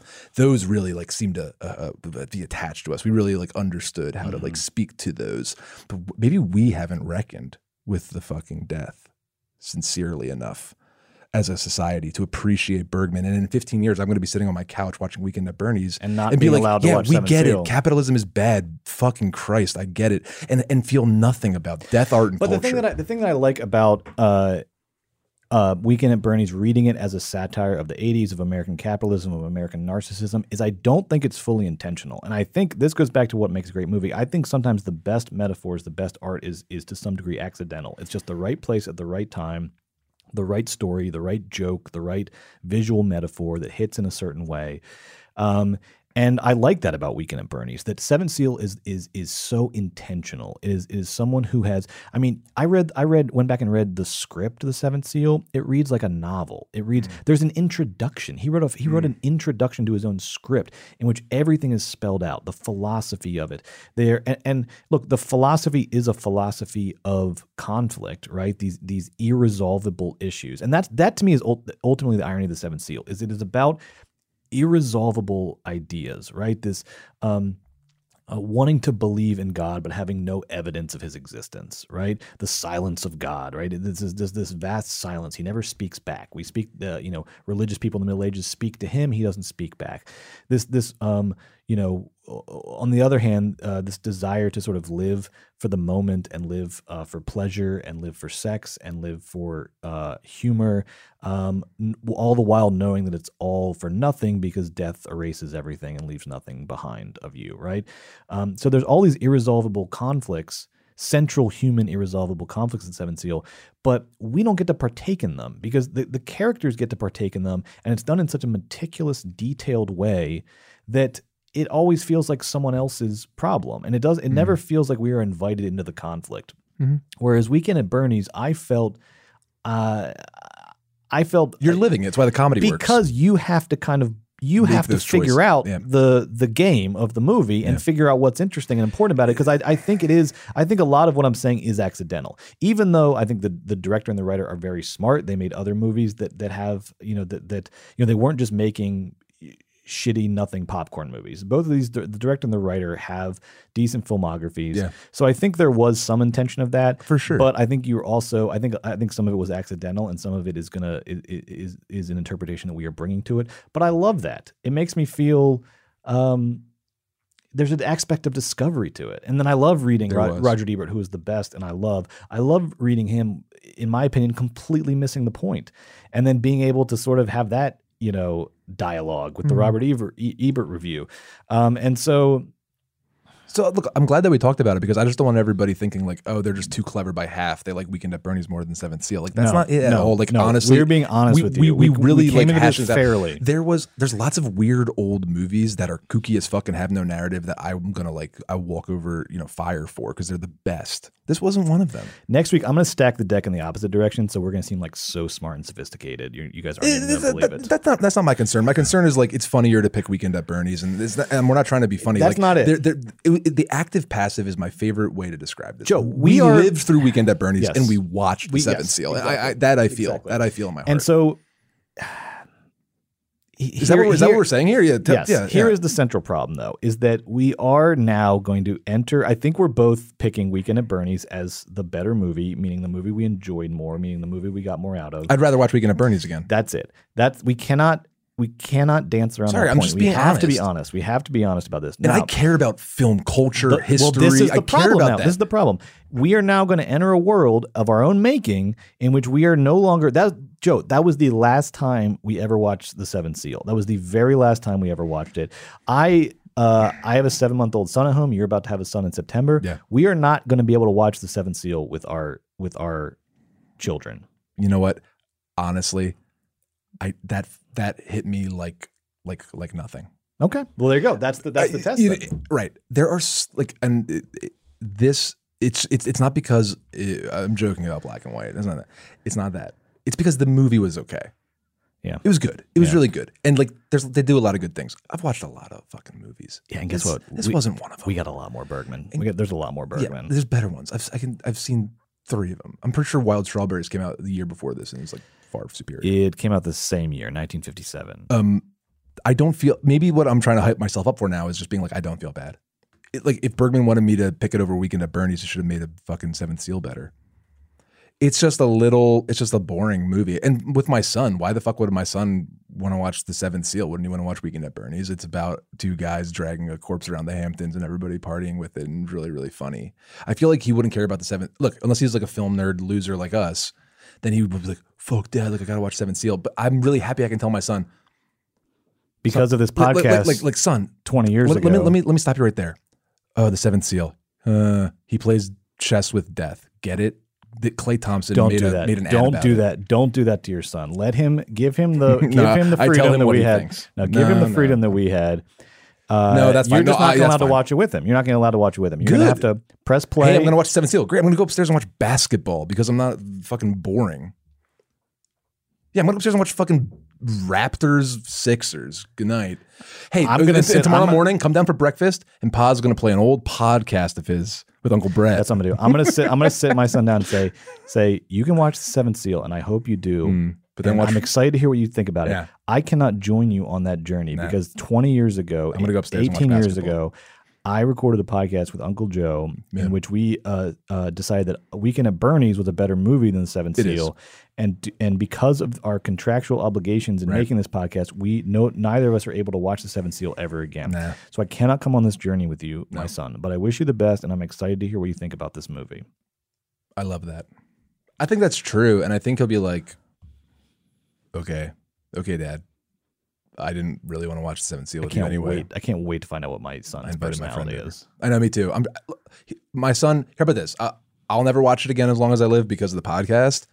Um, but if my son's a film lover, of, of course you should check And out Seventh w- Seal. we should But be- we should be clear. You, could- you should check it out, but like, don't fucking like go to the film forum and spend. Tw- just watch it on fucking streaming because it's boring. You're not, you know, it's fine. It's good. It's important to watch, but it's certainly not like a oh, it's playing at midnight at IFC. Let's get down to the fucking theater. I'll go on the subway. Yeah, Zero percent chance. And also, uh, watch Persona. Watch watch So much uh, better. Fanny and Alexander. Watch uh, Smiles of a Summer Night. Um, there's a lot more Bergman out Lots there. of Nazi derivative content Bergman made that you're going to really enjoy. Ber- Bergman. I mean, Anyway, here, look, I- look. he's, a, he's a Nazi. Bergman made- was a literal, literal Nazi. He, according to you, he, he loved. no, not according to me. According to himself, words out of his own mouth. He he. Well, I'm sure you had a source. I I, I didn't mean that as Year- a, as but years down. later, when you would expect someone to to uh, uh, so, sort of have, have come up with some sort of some sort of rationalization, he was still basically like, "Nah, I found the guy charismatic. Uh, I didn't really know about the concentration camp stuff till after the war, but I he, you did you did know that your brother The was Third def- Reich- defacing uh, uh, uh, uh, Jewish businesses with swastikas. You don't need to know about the Holocaust to not have been a Nazi. Thank you. There was like plenty Thank of you. reasons to not like them. Like but far before the Holocaust, It's which is obviously problem. the number one problem. But I'm saying like It's a huge problem. but the Holocaust was born out of like a culture that is not that was really fucking Yeah, bad. and Like Bergman, the bad bad look. And we're not talking about like Bowie so No, so no, not like out that. of his head No, on no, cococaine and like milk that he, that he didn't know what he was doing. we're not- we're not doing We're that. and also Not not defending that, Not- but we're not. But, No, but this we're- is we're a- not saying this is someone who that. like ideologically decided to align himself with the Nazis. No, he liked he picked up what they were putting down. Yes. what, what they were putting down was just fucking you know fear and hate speech and I'll say, calling people. I want to hear. I, I've never been. Uh, uh, I've I've admired the the artistry. I've never been a huge Bergman fan. If you're a Nor I. Bergman fan, how how do you reckon with this? How do you reckon with Berg, Bergman's Nazism? It seems to be so, sort of still a secret. Uh, I had to really dig to find much about it. Uh, so let us know what you think. Because look, I know, uh, you know, again, you go into the past, it's nothing but nothing but shit back there.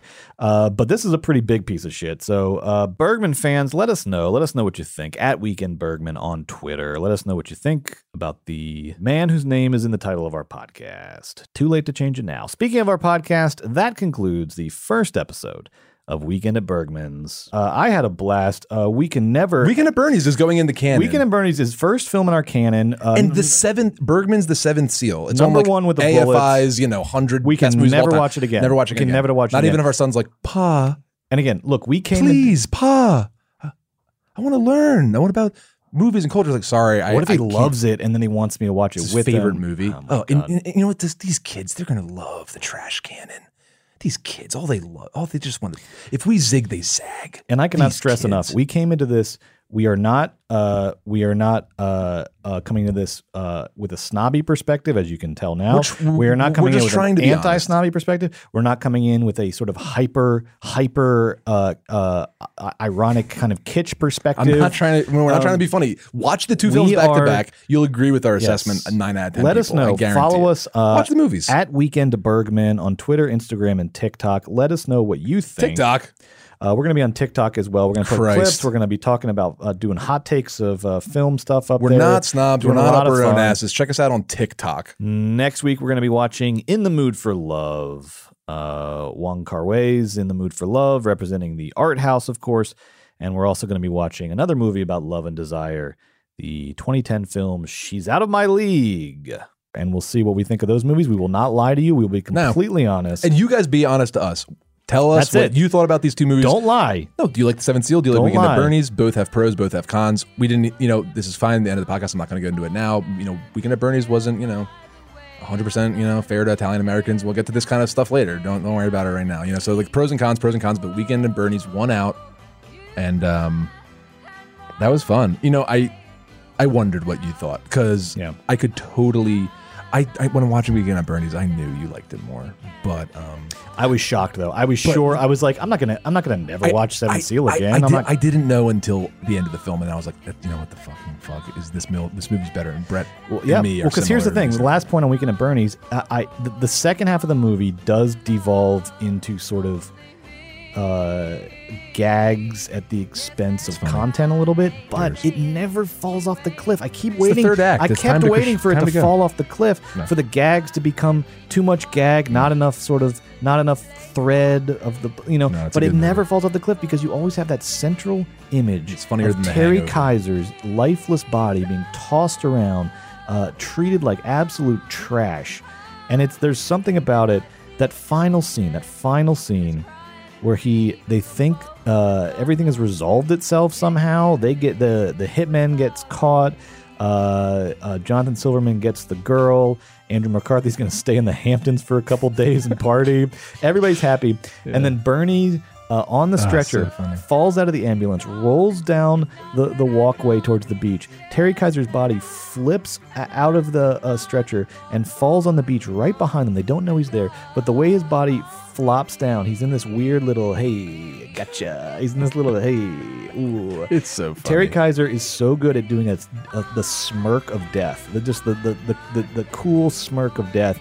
And then a bikini babe walks by on the beach and says, Hey, Bernie, great party last night. And the, their eyes go wide and they turn around and they go, Oh, no. Like, we can't get rid of this guy. But it is the, the, the, the, the image of Terry Kiser, his body, the way he looks, it just it just never ceased to, to, to, to fascinate me and to fill me with with with with with things to think about. I loved Weekend at Bernie's. It's in the canon. Absolutely. Uh, make sure to come back next week. Follow us on social. This was a blast. Can't wait to go on this journey with you all. Mm-hmm. Thank you. Bye. Bye-bye. This has been a Forever Dog production. Executive produced by Brett Boham, Joe Cilio, and Alex Ramsey. For more original podcasts, please visit foreverdogpodcasts.com and subscribe to our shows on Apple Podcasts, Spotify, or wherever you get your podcasts. Keep up with the latest Forever Dog news by following us on Twitter and Instagram at Forever Dog Team and liking our page on Facebook.